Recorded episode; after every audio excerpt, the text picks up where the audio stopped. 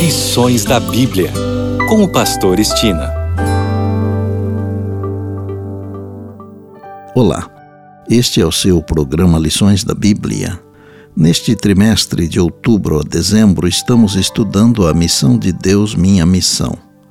O assunto da semana é o fim da missão de Deus.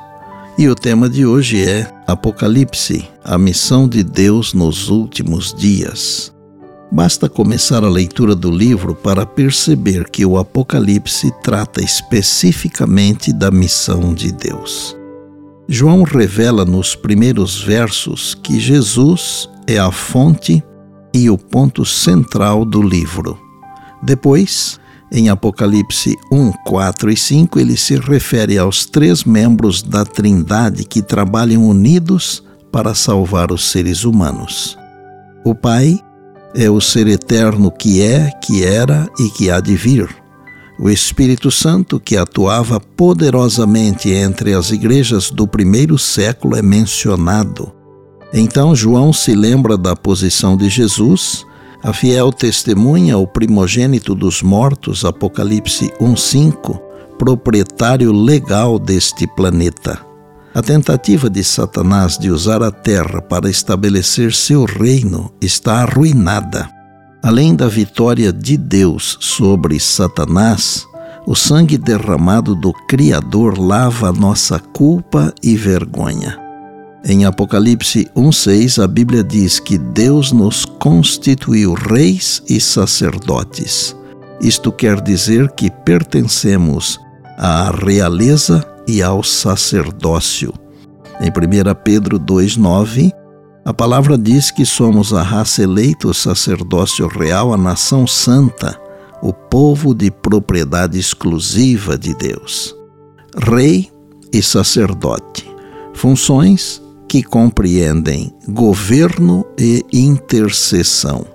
E o complemento de 1 Pedro 2,9 mostra o suprassumo da missão a fim de proclamardes as virtudes daquele que nos chamou das trevas para a sua maravilhosa luz.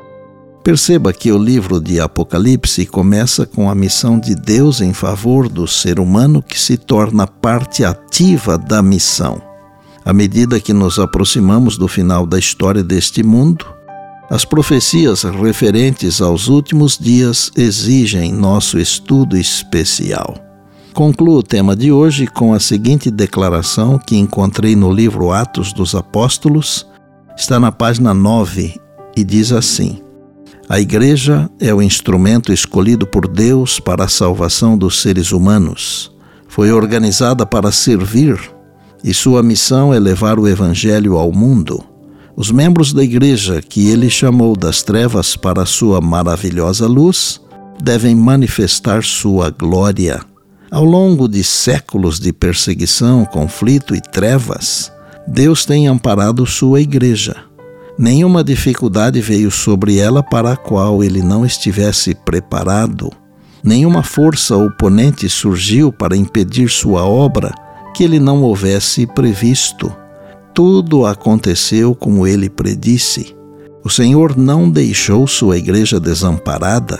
Por meio de profecias, ele revelou o que deveria ocorrer e aquilo que seu espírito inspirou os profetas a predizer tem se realizado.